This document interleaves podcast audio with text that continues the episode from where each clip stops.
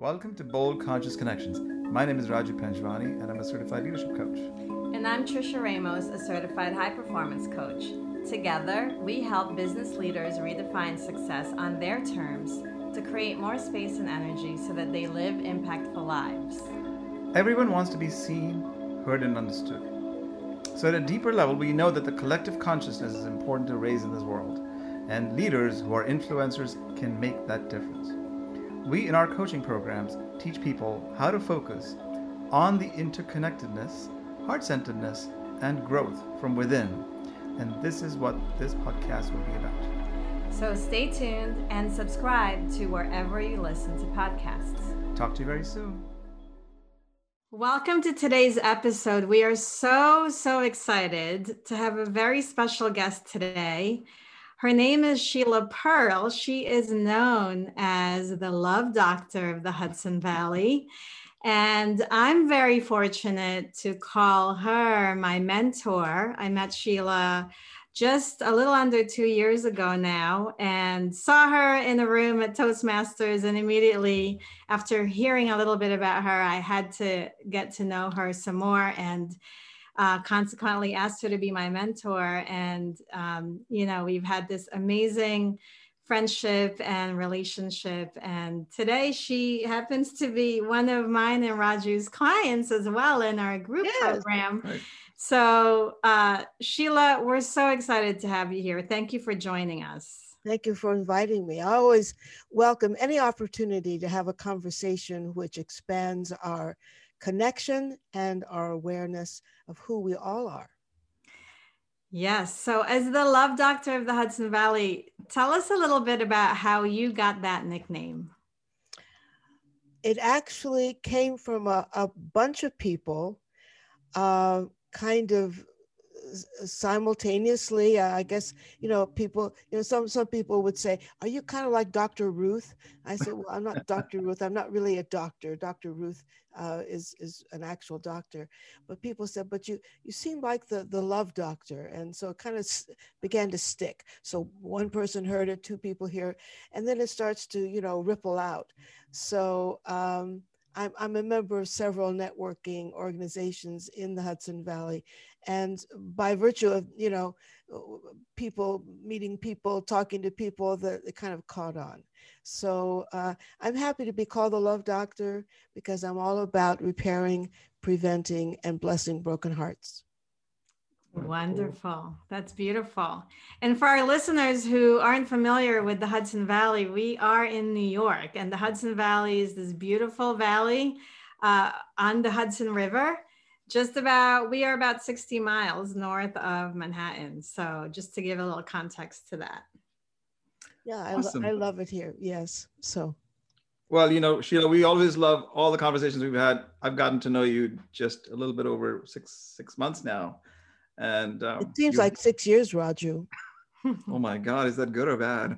It's very good. I mean, sometimes it could feel like a lifetime because why? Because there's such a, a deep intuitive connection.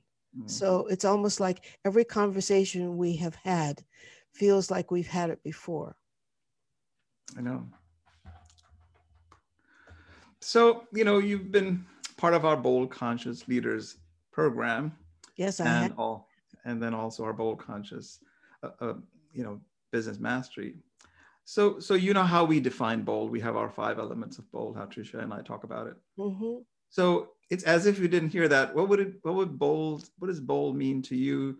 Either before you started this uh, journey with us, or just in general for your own, because you've had such an amazing life. Well, uh, as and, why, as and, and also why is it important yes. in your work today?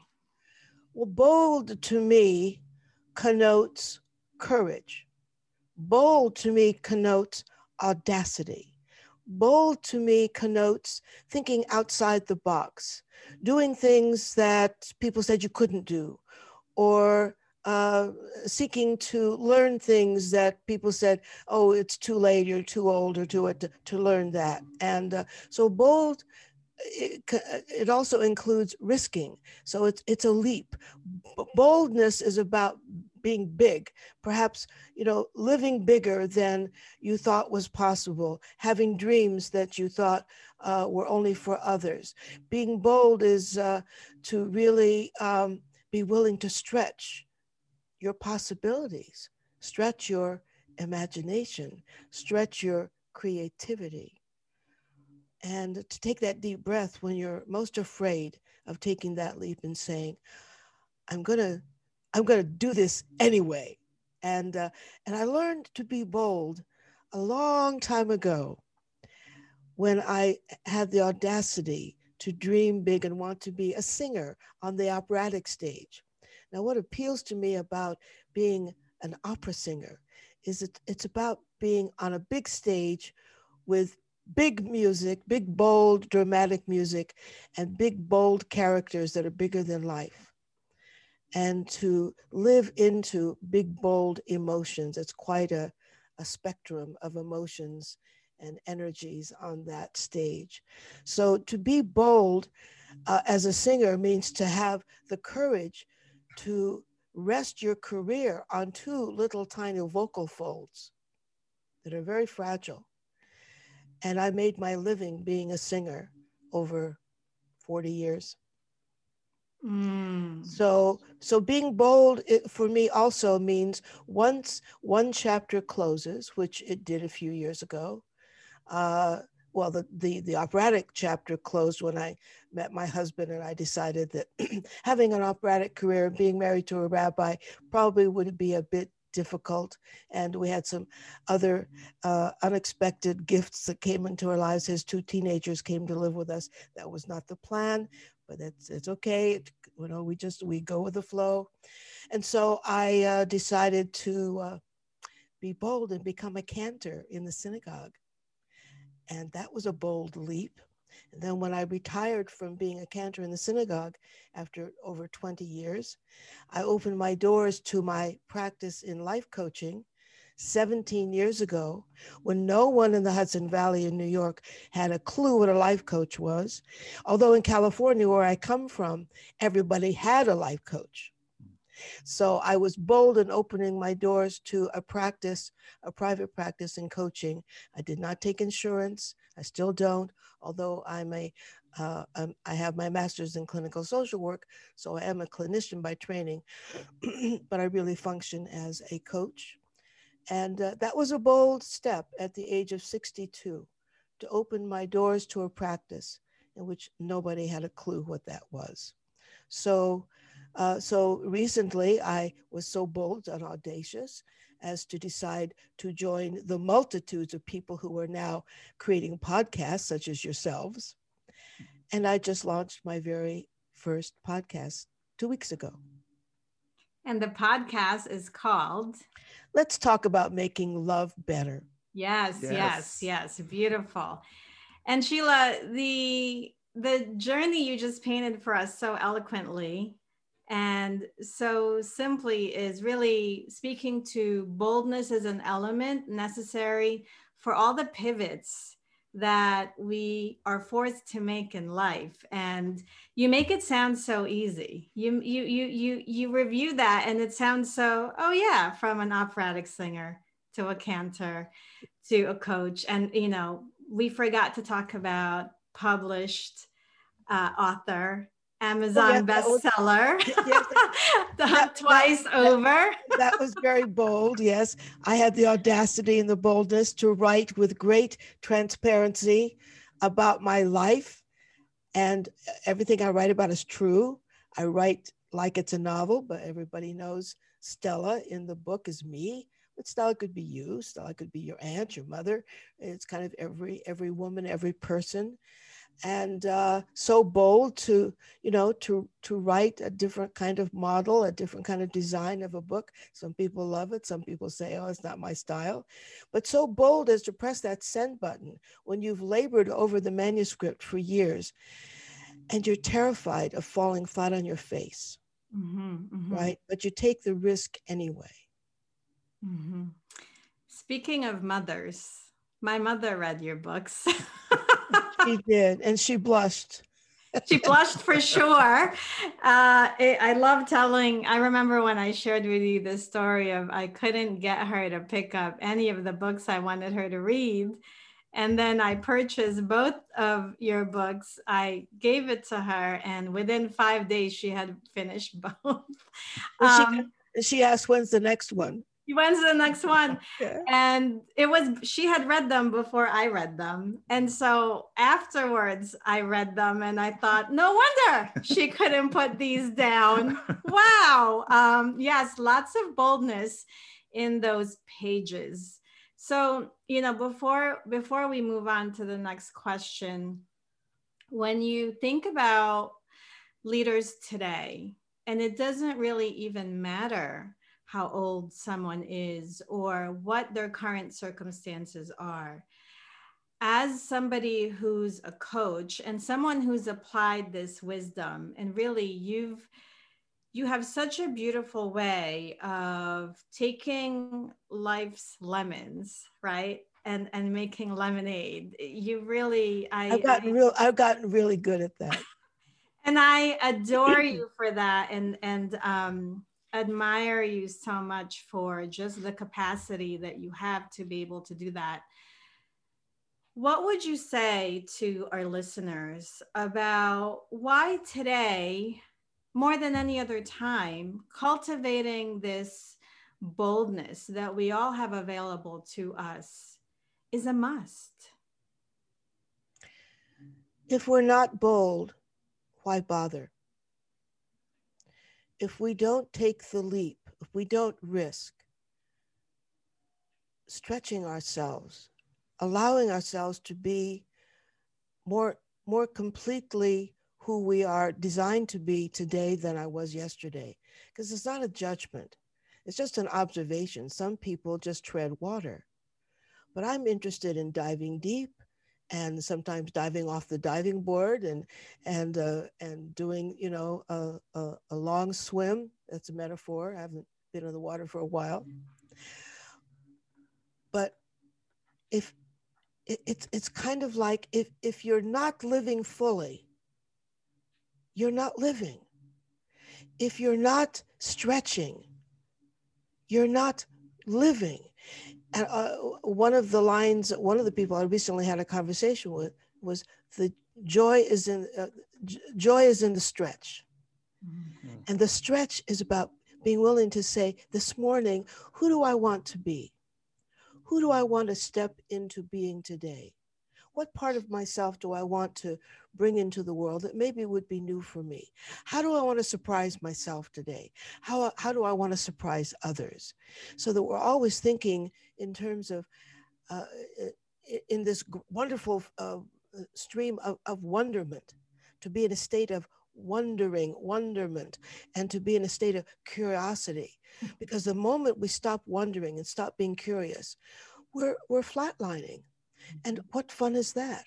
So being, you know, bold in our lives is what defines us feeling the experience or giving ourselves the experience of being fully who we, who, who we are. I was on with a client this morning who was talking about how he couldn't afford a haircut. And I said, What's that about? How much is a haircut a month? About $25 excuse me. well, I know this young man. I I know that with his job, he has a job where he's making a regular salary. That if he were to plan ahead on putting aside that $25, he could allow himself to have that haircut every month. But he's living from this mindset of lack and I can't do this. And, and I said, look, forethought is king plan ahead. Put aside that $25. Maybe the first two paychecks of the month, you just take out uh, $10. And the third paycheck, you take out $5. Anybody in your situation can do that. So we talked about how he could live the the wish and the dream. I know it seems like a little thing, but for him, it was weighing heavily. Oh, I can't afford a haircut. And I said, How does that feel? to say I can't afford a haircut. So I teach people to ask the right question. How can I how can I afford a haircut is a question that matters. How can I be bold? How, and how can I step outside my comfort zone? How can I afford to invest in myself? How can I afford to buy a pocketbook like that pocketbook or that bag that I found uh, when we were out uh, last week, Trisha? I didn't I didn't have the money in my pocket that week. So I did not allow myself to, but I knew that I would likely have that money in my pocket and I wanted that red pocketbook, that mm-hmm. red bag, because I know me. I use the same friggin' bag every single day. I don't change up. I don't change around. I don't look for a bag that matches my shoes or my coat or my dress. I use the same bag, just like a briefcase. So I knew that's the bag I want. That's the bag that I will take with me every single day. So when I had the money on the day I got my vaccine this past week, I decided I'm going to celebrate myself. I'm going to be bold. I'm going to take that money from my my special discretionary fund, and I'm going to get that bag. And that made me feel great because why? Because I asked myself the question how can I get what I want? How can I allow myself to afford what I want and need and desire to do? So I always ask people to ask the right question, not to, you know, not to be willing to say, I can't do this or I, I can't afford that. Well, maybe not today. You, can add the word yet. As you're sharing that, the word permission came to my mind. And it sounded a lot without mentioning that word, it sounded a lot like that, you know. And, and a lot of times we don't allow ourselves to be bold because we don't give ourselves permission to be bold. Can you speak a little bit about that?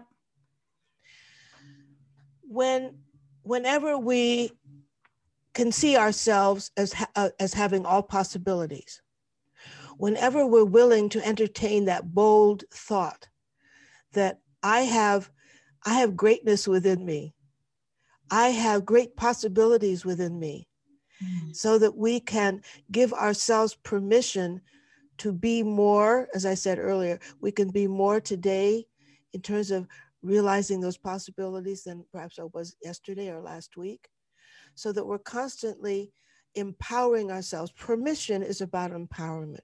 And power is an, it's an it's an inner job, right? Mm. So power is about being willing to stand tall in in yourself. And power is not about control but power is about agency. It is about let's just say um, awareness and intent and intention and taking action on that. So i want to take you back a minute ago. You said about fear when you hit that send button for your manuscript that you were going to submit. And you said words like it's terrifying. So, in the context of being bold or, or not, that doesn't mean you don't have fear. Can you highlight what you were talking about when it comes to hitting that send button and you're you, terrified? You cannot have courage without fear. Fear, I, uh, I've learned to see fear as my angel in a strange sort of way.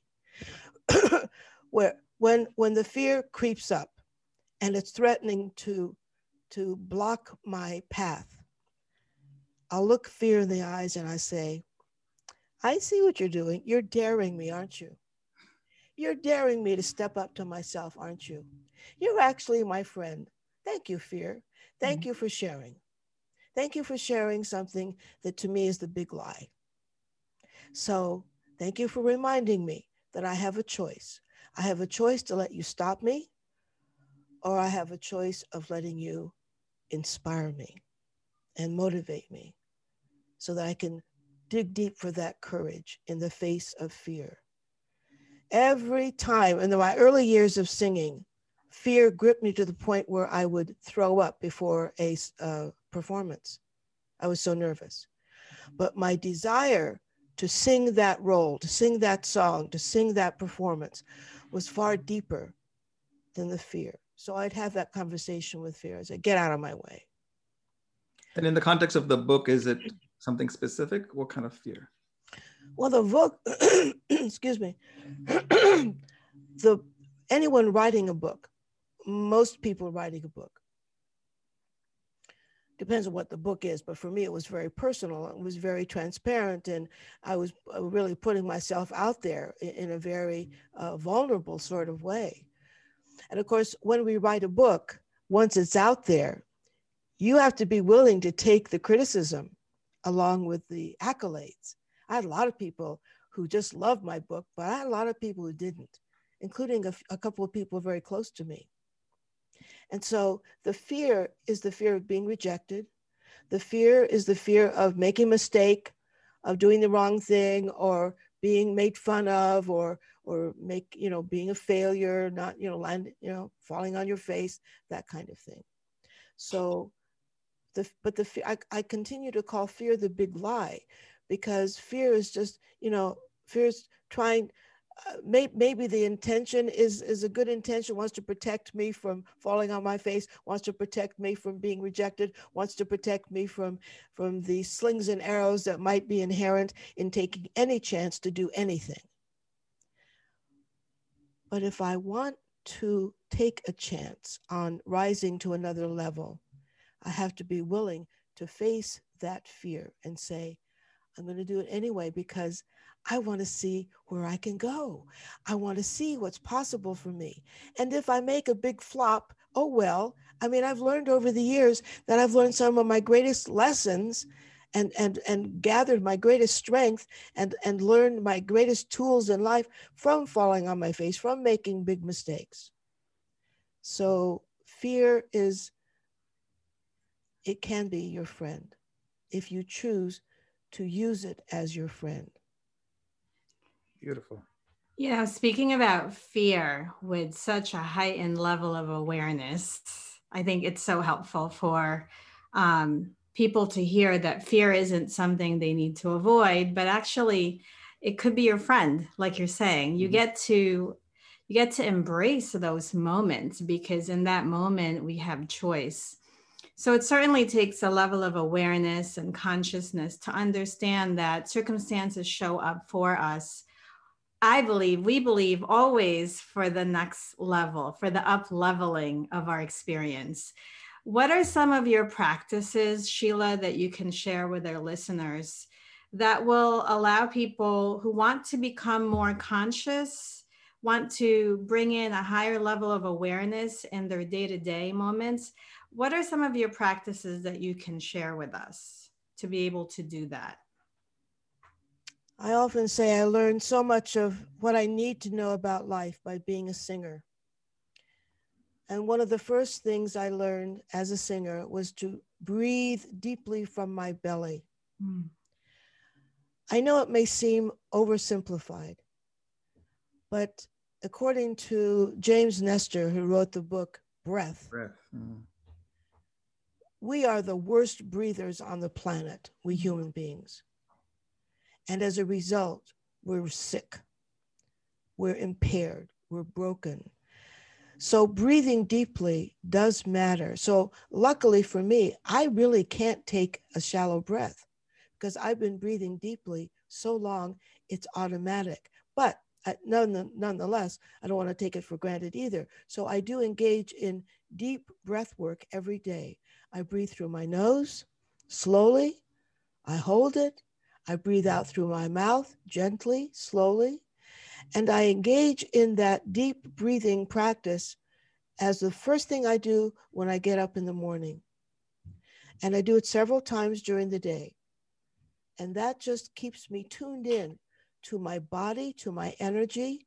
And if and when I'm having an anxious moment, which by the way isn't very often anymore, but when I do, the first thing I do is breathe deeply. And if I'm in the middle of a session with a client, whether it's in person or on the phone or on Zoom or WhatsApp or FaceTime, when any of these, these modalities for connecting, and someone's having a rough time or in the middle of crying or whatever, I will remind them just pause, take a deep breath, take another deep breath.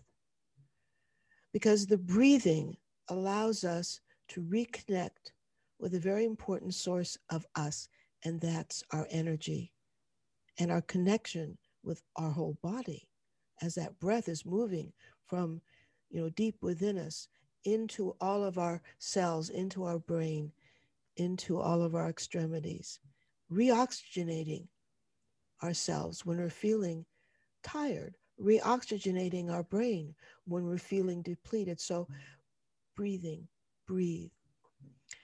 One of the uh, second things I learned as a singer was smile.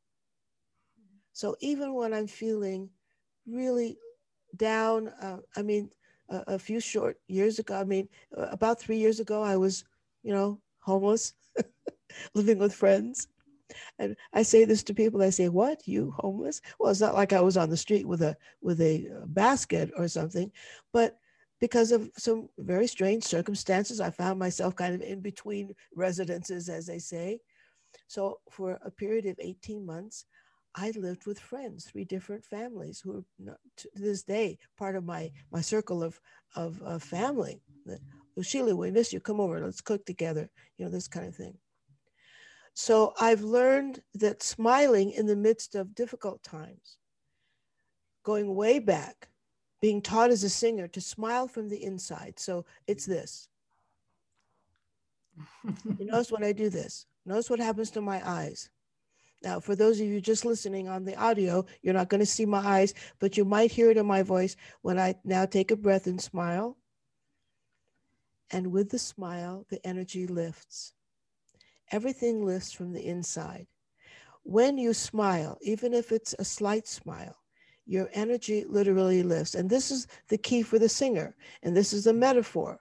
When I, as a singer, have the intention of smiling from the inside, and then I take my deep breath and I start to sing, I'm more likely to sing on pitch. Mm. And so that's a metaphor for us all. When we smile, we're more likely to be on pitch, meaning that when we smile, it's a reminder to our entire autonomic system that we're in charge, even if we're in the middle of a shitstorm, that we can smile even when our heart is breaking. We can smile even when we want to cry. We can smile even when we're not sure if we can make it through another day. And somehow, when we smile and we smile in front of others, the ripple effect is huge. We have no idea where it's going to go. But that energy is a way of our saying to ourselves and the world, it may be a lousy day, it may be cloudy outside. You may have just gotten the worst news that you could have imagined. But if you can smile just now, just smile remind yourself that you have the power to get to the next step. You have the power to prevail. You have the power to decide to smile, even though your heart is bleeding. So, so, so those are two things that I do. Now, in addition to that, I do meditate every day. Sometimes five minutes, sometimes 30 minutes. Sometimes I will take a brief, uh, a brief heart uh, heart breath connect, uh, um, break during the day where I do the the HeartMath uh, breathing exercise where I connect with the heart. Mm-hmm. And I'll do that maybe five minutes. It's almost as if I've given myself a full night's sleep.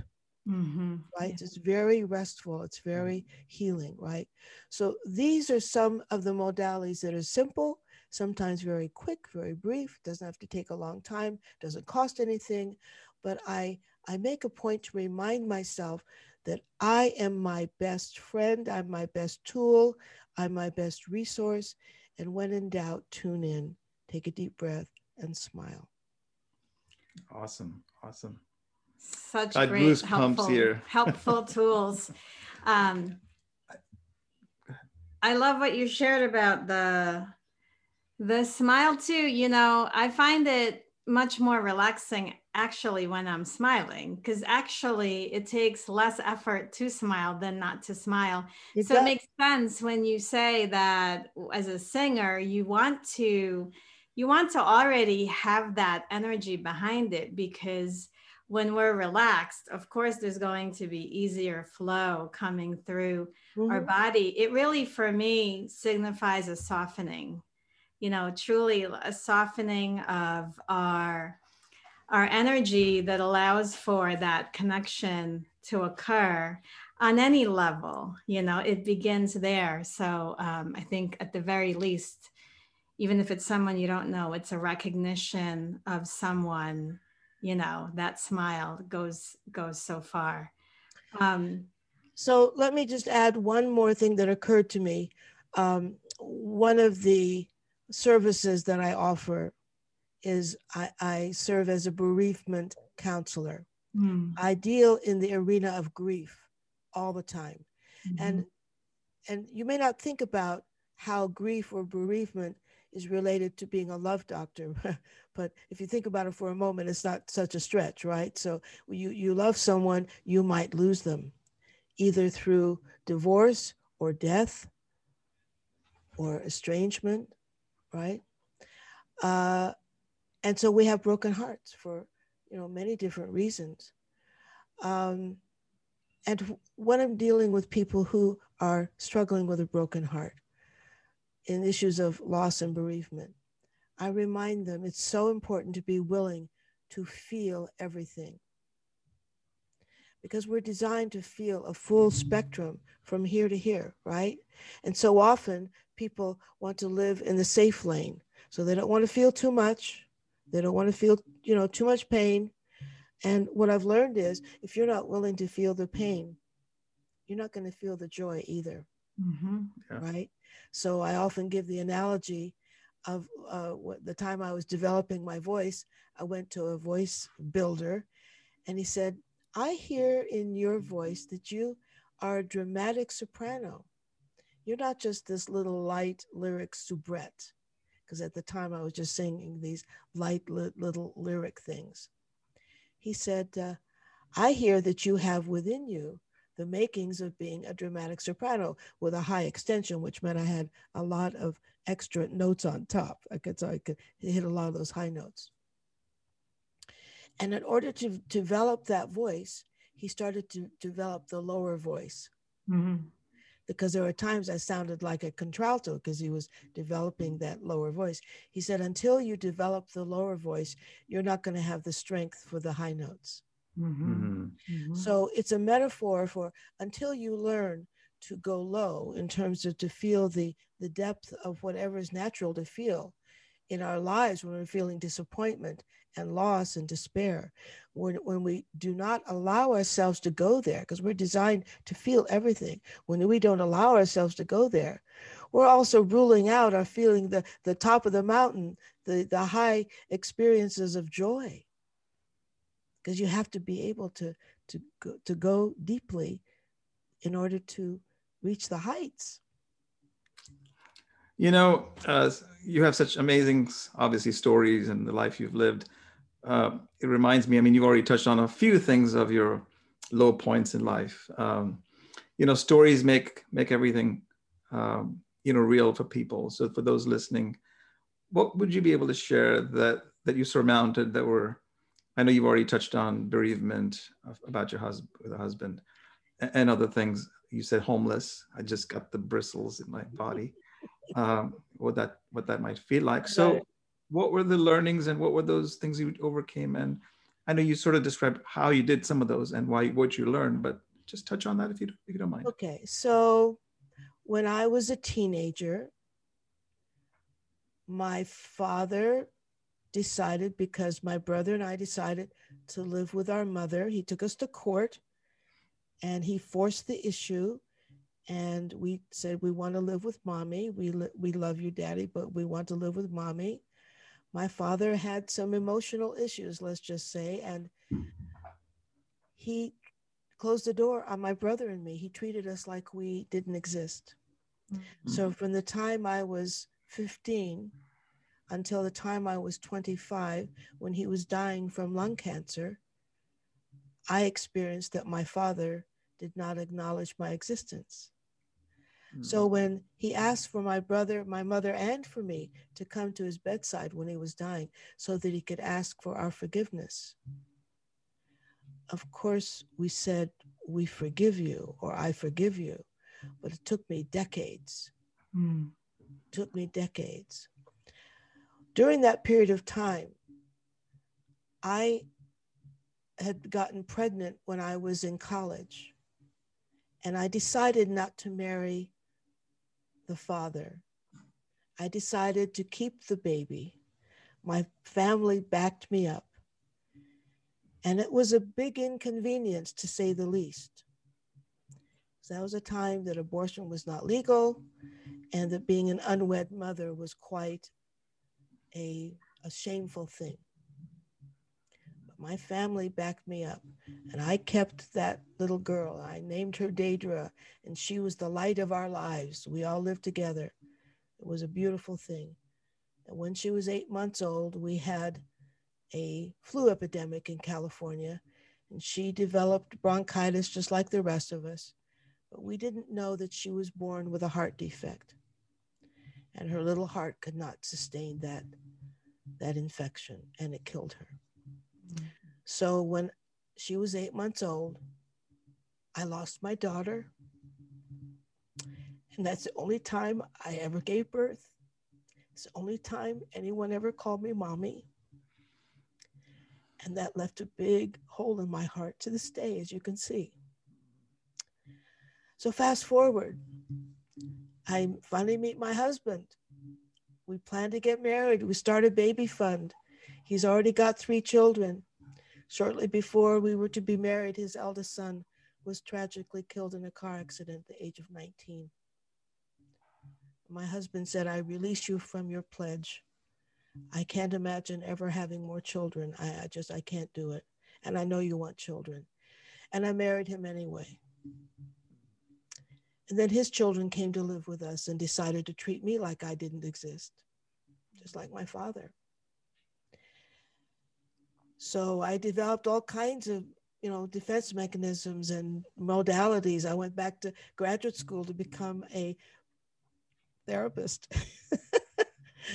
so I could heal myself and perhaps heal others. Anyway, I was married to my husband for 32 years. He was the love of my life. And I must say, I was privileged to be his spiritual midwife. I was with him until his last breath. And I will say that the last kiss from my husband, with my husband, was far more precious than the first one. Mm. And uh, so, you know, after, and in the meantime, you know, I had I had my dream job, uh, which was my cantorial job down in New Jersey, and because of politics and jealousy, the in the new incoming rabbi uh, just couldn't abide me being there. She wanted to get rid of me. I was known as Mother Earth. I mm. was beloved, and she couldn't stand it.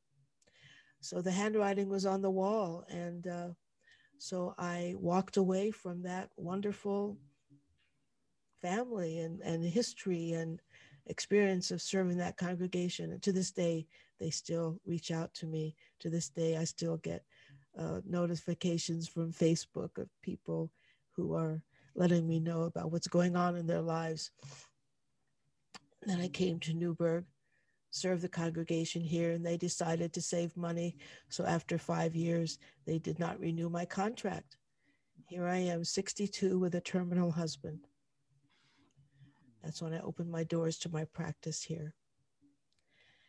And you know, so the story goes. Yes, I, I also became homeless. That's another story. But uh, but I'm here, and uh, I gave away my grand piano. I, you know, I didn't know where I was going.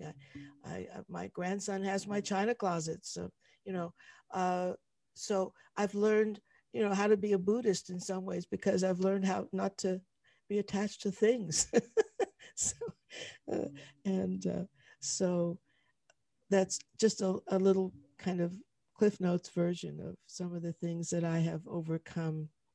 My God, I can just I can just tell. I'm sure people are probably crying listening to this moved in a way that's that you know you're you're still grateful and in the fact that you have breath and you're alive and you're still here and it doesn't matter what you know i mean that's that's i know we all tell our stories are to ourselves and give them the meaning that they that they have and then they can either uplift you every day in the moment or bring you down uh, i'll give you an example of how things circle around you know, I've had that big that big hole in my heart since the the, the you know sudden death of my child. Mm.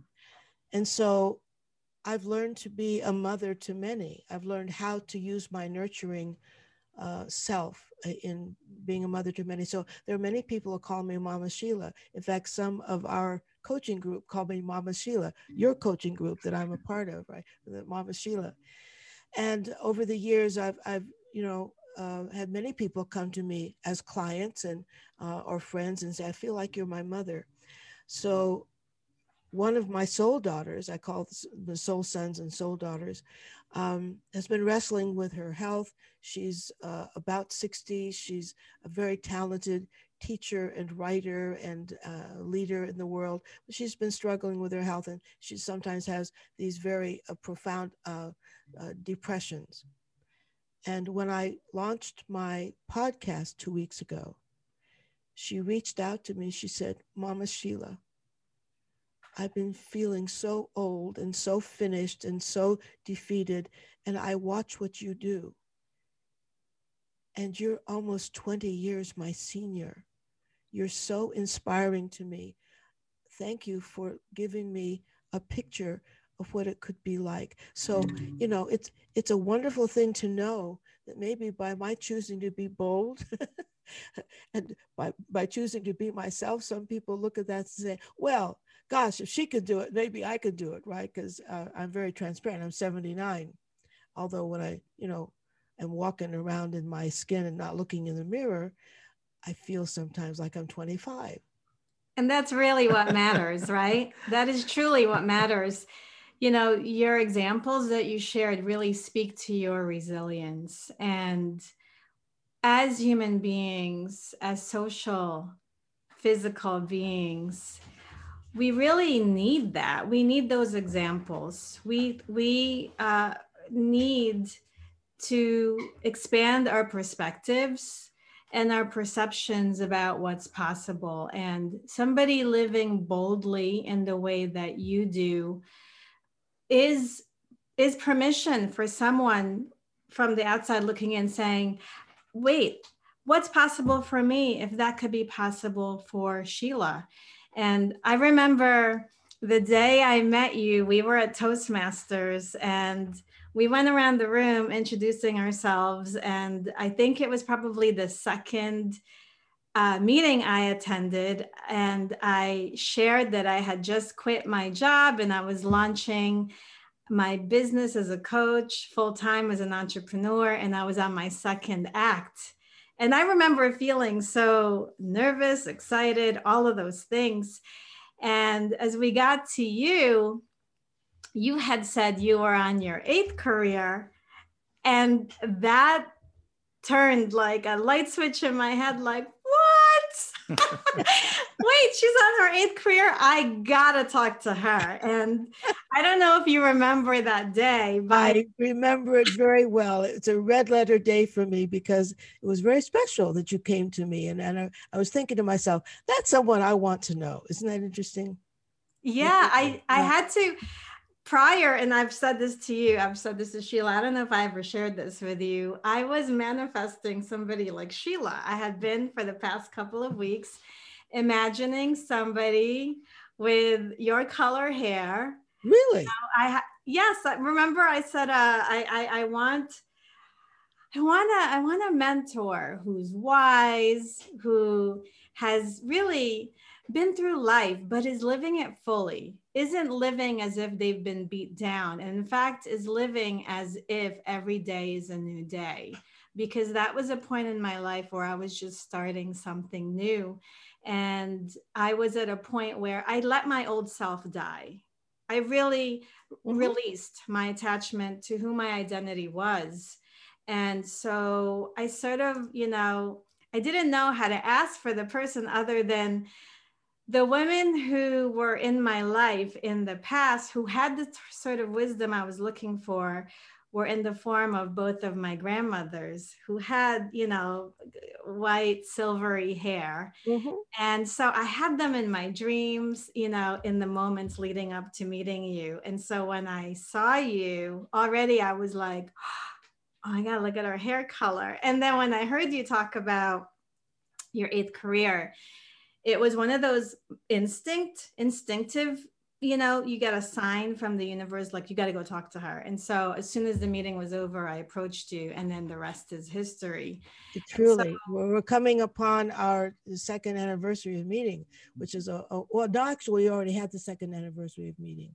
Ah, that's right. Because it was in February. That's right. right. That's right. Yeah. That's right. So, and, and by the way, my hairstylist keeps wanting to color my hair, and I love my platinum I love it. I right? love it. Yeah. So so I I really if I, look I've earned it and it's you know kind of my natural color. So she she fills in some darker tones o- over here so I have a little depth.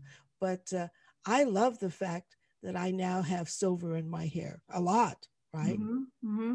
And uh, it really so, is is uh it's just it's so beautiful to see um you know you're such an example for us too you know in within our programs and and outside of that beyond that what it looks like to embrace life and living and learning. And you know i certainly admire so much about how you also take that wonder and curiosity not just with your own self but because you do that for yourself you do it for others. Well i you're so good at that. You're so I, good at recognizing I, that in others. And and it, it's part of my delight. It's it's all it, because life's always a discovery. It's this discovery experience of of everyone. I had a couple come into me last week. They've only been together six months and one of the partners says i'm bored and I, and looked, I said, What? You've only been together six months. Tell me, do you know everything you need to know about your partner? And he said, No. I said, Well, okay, your homework is to be curious. to be curious about your partner and seek to learn more than you know today about your partner. And we'll, we'll talk further next week. when someone says they're bored, what? What, what's going on? You know, so what what's turned off here, and what what needs to be turned back on? And uh, whenever there's a sense of boredom, there's something that that's been shut off in, in some way. Um, I recommend, you know, extreme like an extreme dose of curiosity. Mm-hmm. Mm. Yes, yes. Indeed. So it's not too late. I'm in my fifth career. I got time, I oh, guess. Well, you have time. Yes, you do. Yes, you do. You're you're right on track, Raju. so speaking of that, for those leaders and entrepreneurs that are listening to us and our audience who are potentially coaches or otherwise, you know, it, it's it's inspiring to hear all of the, all of these things. So what what could you share with them? Maybe a couple of things that how they should be dealing with the uncertainties. I mean, you've embraced uncertainty. You're the you're the epitome of all of that in your life. It's clear what what could they do you know besides let's say some of those consciousness practices or uh, in, you know living the life moment to moment as you describe what else could they be thinking about today given where we are in this environment well first of all this this period of of being more inward being uh, my next book is the uh, magic of alchemy from shutdown to opening up.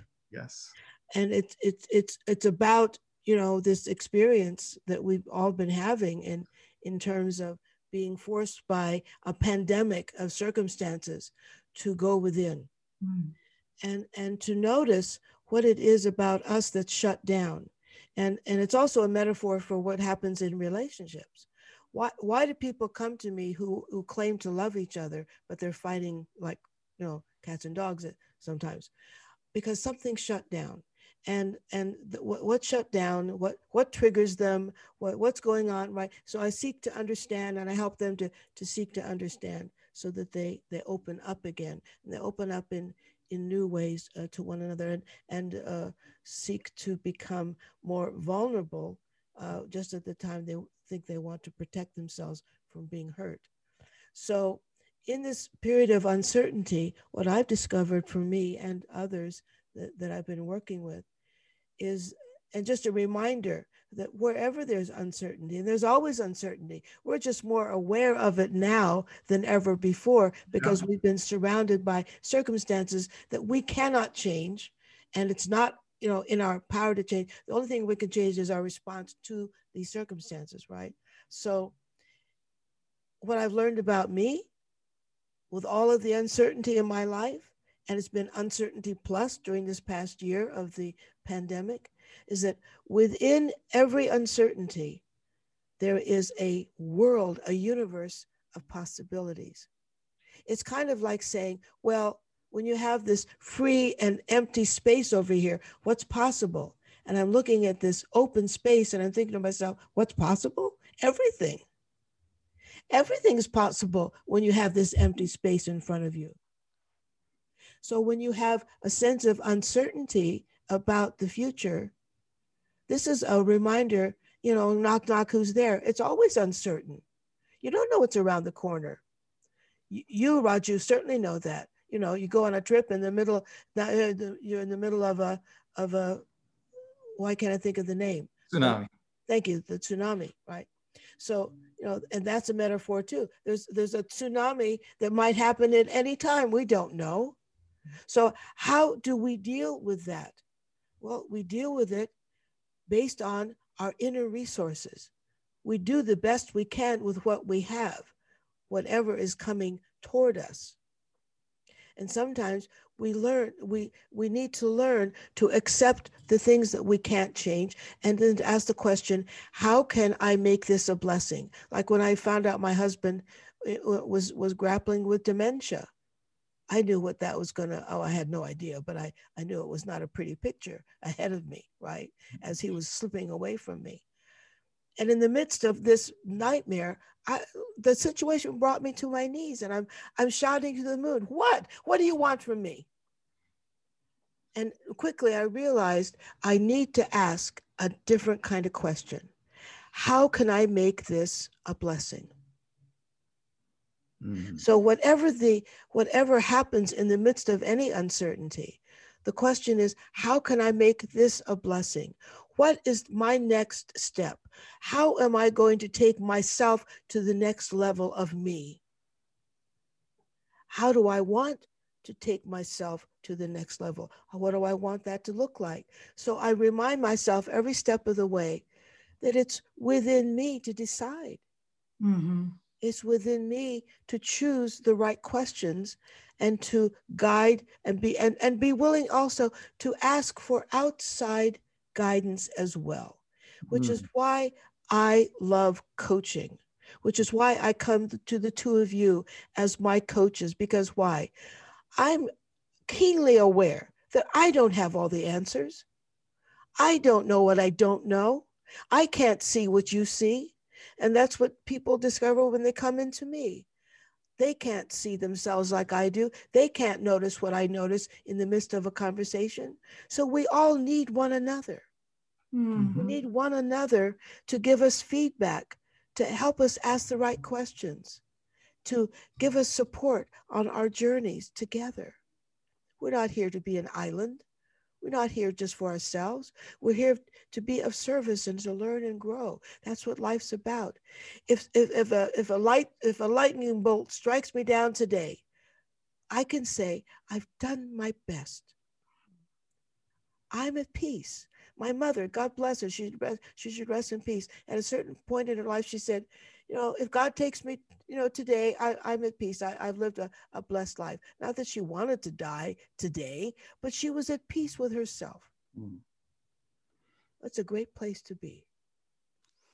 There's so many great things you just shared now, so many questions that I know we're going to be listening to this and writing down some of those questions. And for our listeners, we we encourage you to write down some of these questions Sheila asked before, and also as you're hearing insights that if you think of people in your life that can benefit from these ideas, please forward this podcast on.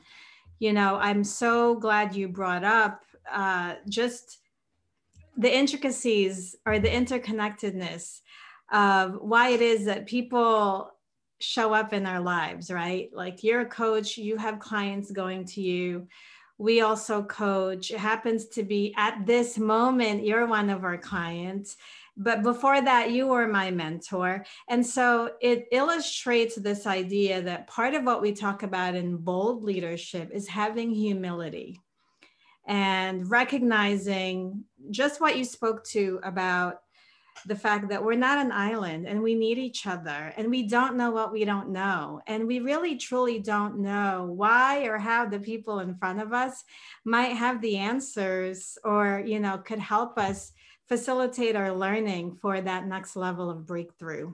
Mm-hmm. and so you spoke to that very beautifully. Go ahead. What were you what were you going, going to say? Well i was going to say in in uh, one of the coaching programs i've designed which is called into me see. Yes. Mm-hmm the fourth, mo- the third module is about blind spots. The mm-hmm. second module is about mirrors.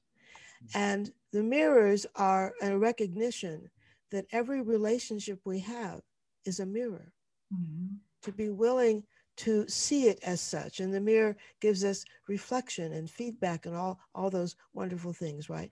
And and the and the third module is blind spots, to recognize that uh, while we also need other people in our lives as, as our mirrors, we also need to recognize that the things that become our stumbling blocks, the things that become our ongoing triggers, are pointing to blind spots.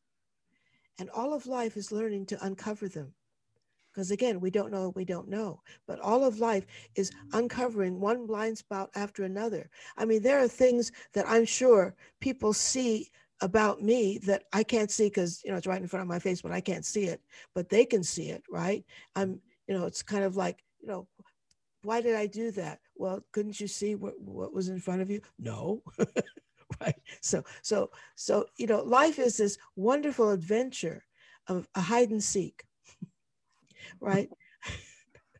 Of seeking you shall find or lost and found right? Yes. So it's hide and seek lost and found right? So that we're, we're constantly losing something and finding it. We're so, constantly hiding something and seeking for something. So you know it's this wonderful dynamic and dance that we're all doing with ourselves and with others in life.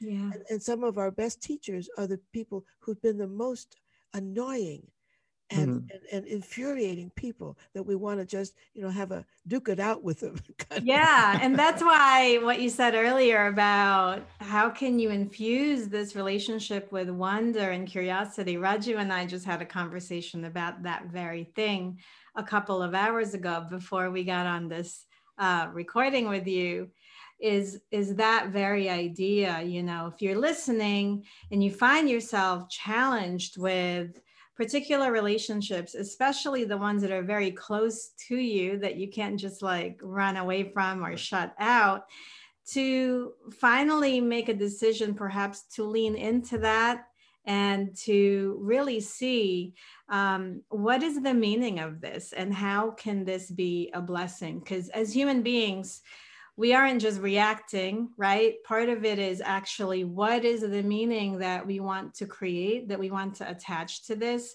and then be discerning moving forward about how we're going to then behave in accordance with what we believe. Um, so it's it's really important to to remember to remember that those challenges they're really designed for us Yes, and it's often said that the very things that annoy us in other people, you know, like you have this this irritating person, and the, there's this thing about this person that really irritates us. It's really something about ourselves that we don't want to see. Mm-hmm. Mm-hmm. Uh, and so, the more you're annoyed with other people, is pointing to the possibility that there's a lot about yourself that you're not willing to see and accept, right? So the more equanimity that you build in your life, the more discernment and, and ability to accept more and, and let certain things go uh, points to the extent to which you're also more able to accept yourself. We're mm-hmm. all perfectly imperfect. Mm-hmm. How many people will say to me, Well, I'm not perfect? I said, uh, Yeah, that's true. and so what else is new, right? It requires you know it presupposes in all the, the the lessons you were describing throughout this past hour is that you you have to be open to the not only reflecting but also the open to connect with others open for help mentorship coaching. You could be a coach to somebody as we said you, you could be a coach to them or a mentor to them. So it's all it, you know we, we started this podcast uh, a few months ago because we felt there was a need to to, to out there to, sh- to show how connected we are.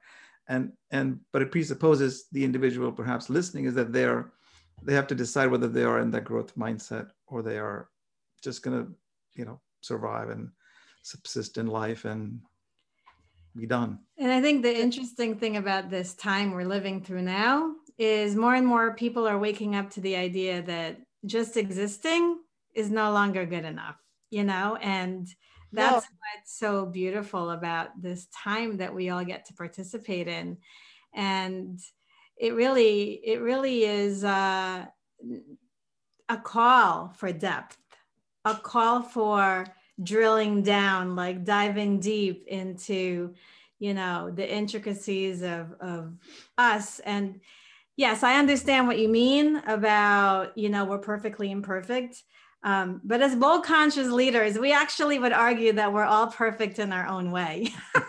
so yeah. we actually are all whole, and, and and you know, and that's another conversation. But I know what you I know what you mean. I know what you're saying, and so the the the perfection is about that everything we are experiencing is just really designed to bring to light really to bring to bring ourselves back up to light?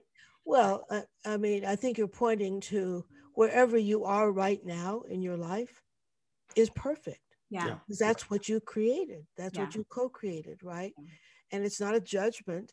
Right. But but this is perfect for you now. So does that mean it's it's now immutable that you can't grow and stretch it? Not at all, right? Yeah. So we're all perfectly imperfect in that our perfection is constantly inviting us to expand on the perfection. Mm, yes. Uh, yeah. uh, one of my favorite poems, and, and it became a book uh, by Dawna Markova, is called I Will Not Die an Unlived Life.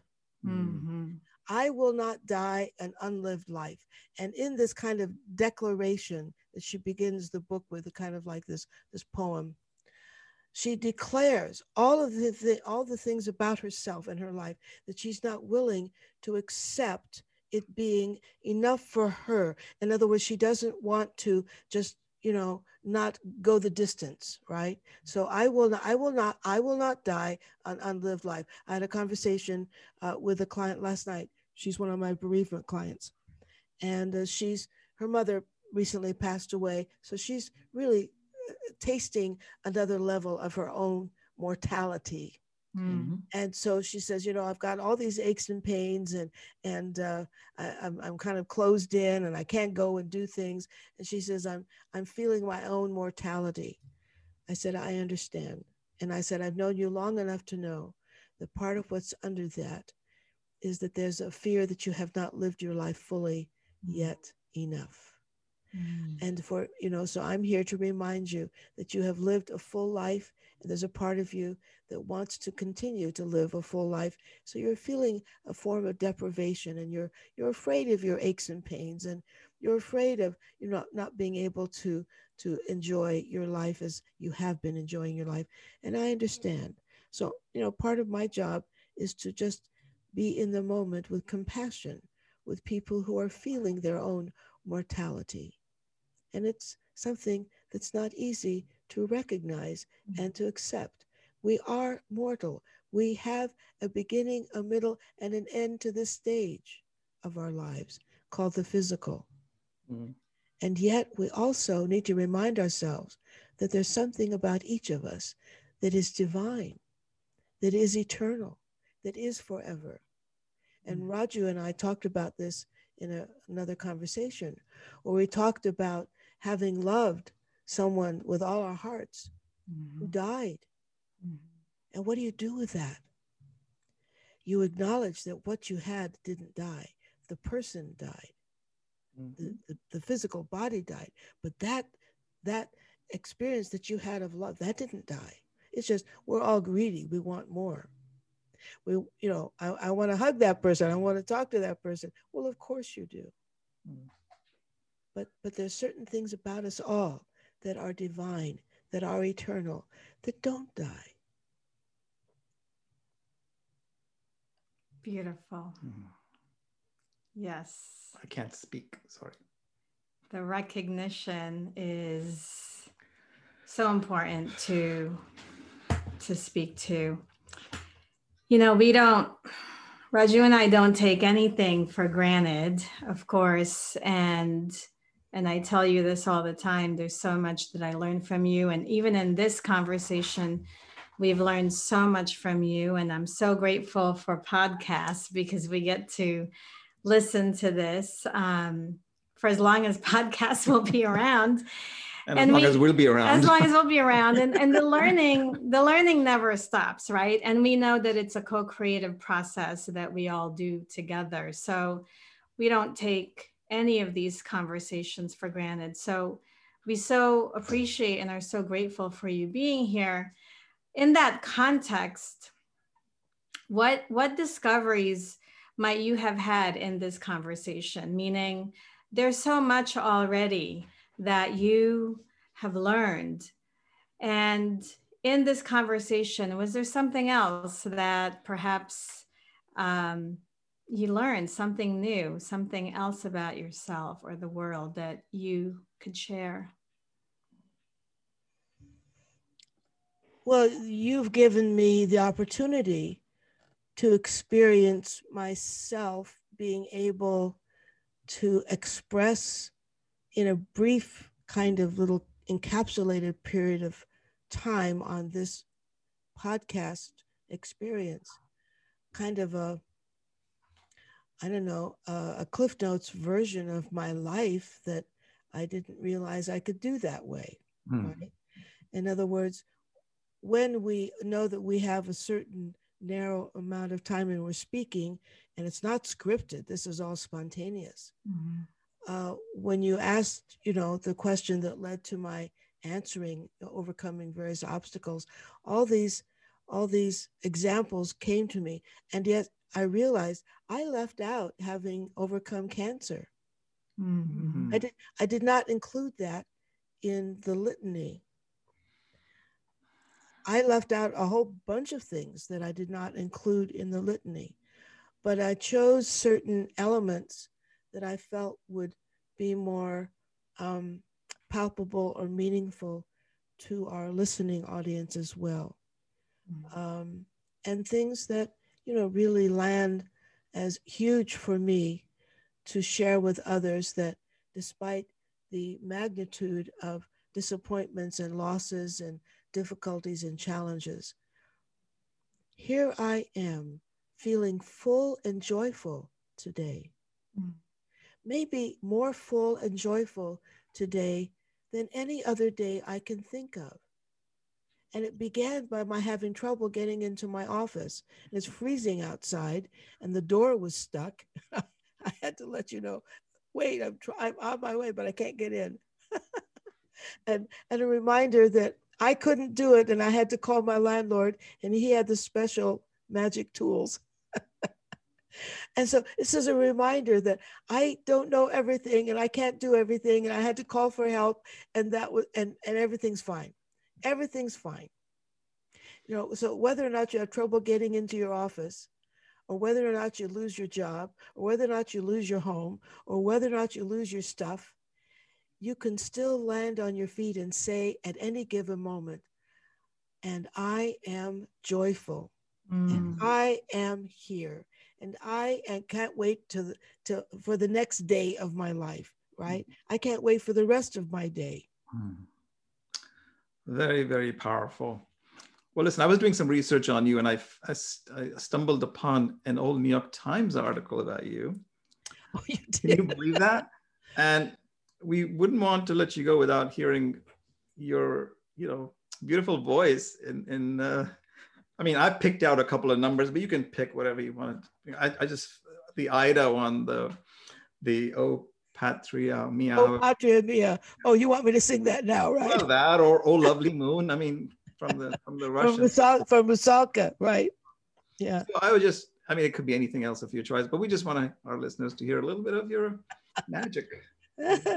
oh, that's very funny. For me to sing either one of those arias, I'd have to warm up and practice for a while because it's not exactly like you know just rolling out of bed and singing those. It, it's it's an athletic endeavor, but. Uh, uh, but thank you for asking.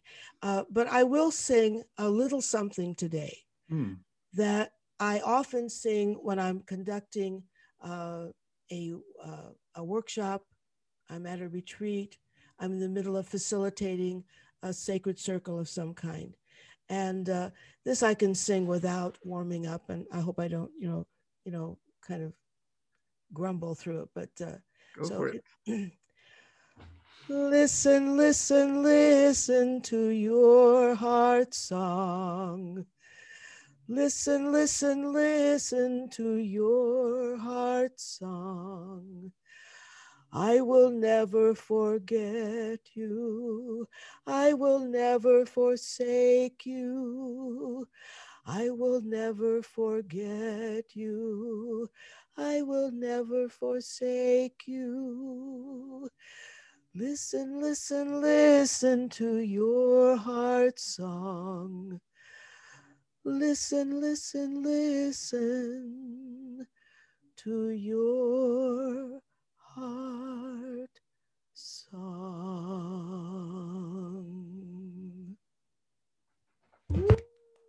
Yes. There you go. Thank you Thank so so much for sharing that that with us. You know, we that was one thing before we turned on the cameras. Raju and I said like, uh, she has to sing. So, so we were we that was something we both had um, thought about beforehand. So thank you for for sharing that with us. So Sheila, Otherwise, otherwise, you have to go to my YouTube channel and just look up Cantor Sheila Pearl, and there'll be a few things on there that you can. Well, listen. that's exactly what we were going to sh- have you share next before we sign off is where can people listening to this podcast right now, where can they find you? Where can they reach you? Well, okay, YouTube Sheila Pearl or YouTube. My my new podcast channel on YouTube is Let's Talk About Making Love Better podcast. So that's uh, it's it's one of my channels on YouTube, um, and you can find me uh, my podcast on any podcast uh, platform, whether it's Apple, Spotify, Audible. I mean, I didn't know; just went out to Audible too. I just happened to stumble over that. But Mm. all all the different platforms. So if you listen to podcasts on any of those, uh, Apple's one of my favorites because that's where I get yours, uh, Mm. Raju and Trisha. So uh, and just look for "Let's Talk About Making Love Better," and you can find me at sheilapearl.com. So we'll include this in the notes as well to this episode, but we're so delighted you could join us, Sheila. I know you're very busy and I just hope you stay warm today and get back home safe. Thank you. Yes, it's just around the corner. It's a very long commute. Thank you so much, Sheila. Thank you. It's a delight. We love you. I Thank love you too. Bye bye. Bye. We hope you enjoyed today's episode, and if so, make sure to subscribe, download, and share it with your sphere of influence. You know, we bring a variety of topics to you, and it's like a masterclass for those topics, and it's all free. So take a screenshot, share it on your social media, and add the hashtag bold conscious connections so that we can find you, see you, maybe say hello. And if you want to deep dive into some of the topics that we bring to you, uh, find us at www.livemasterminds.com and get to know us. Take care.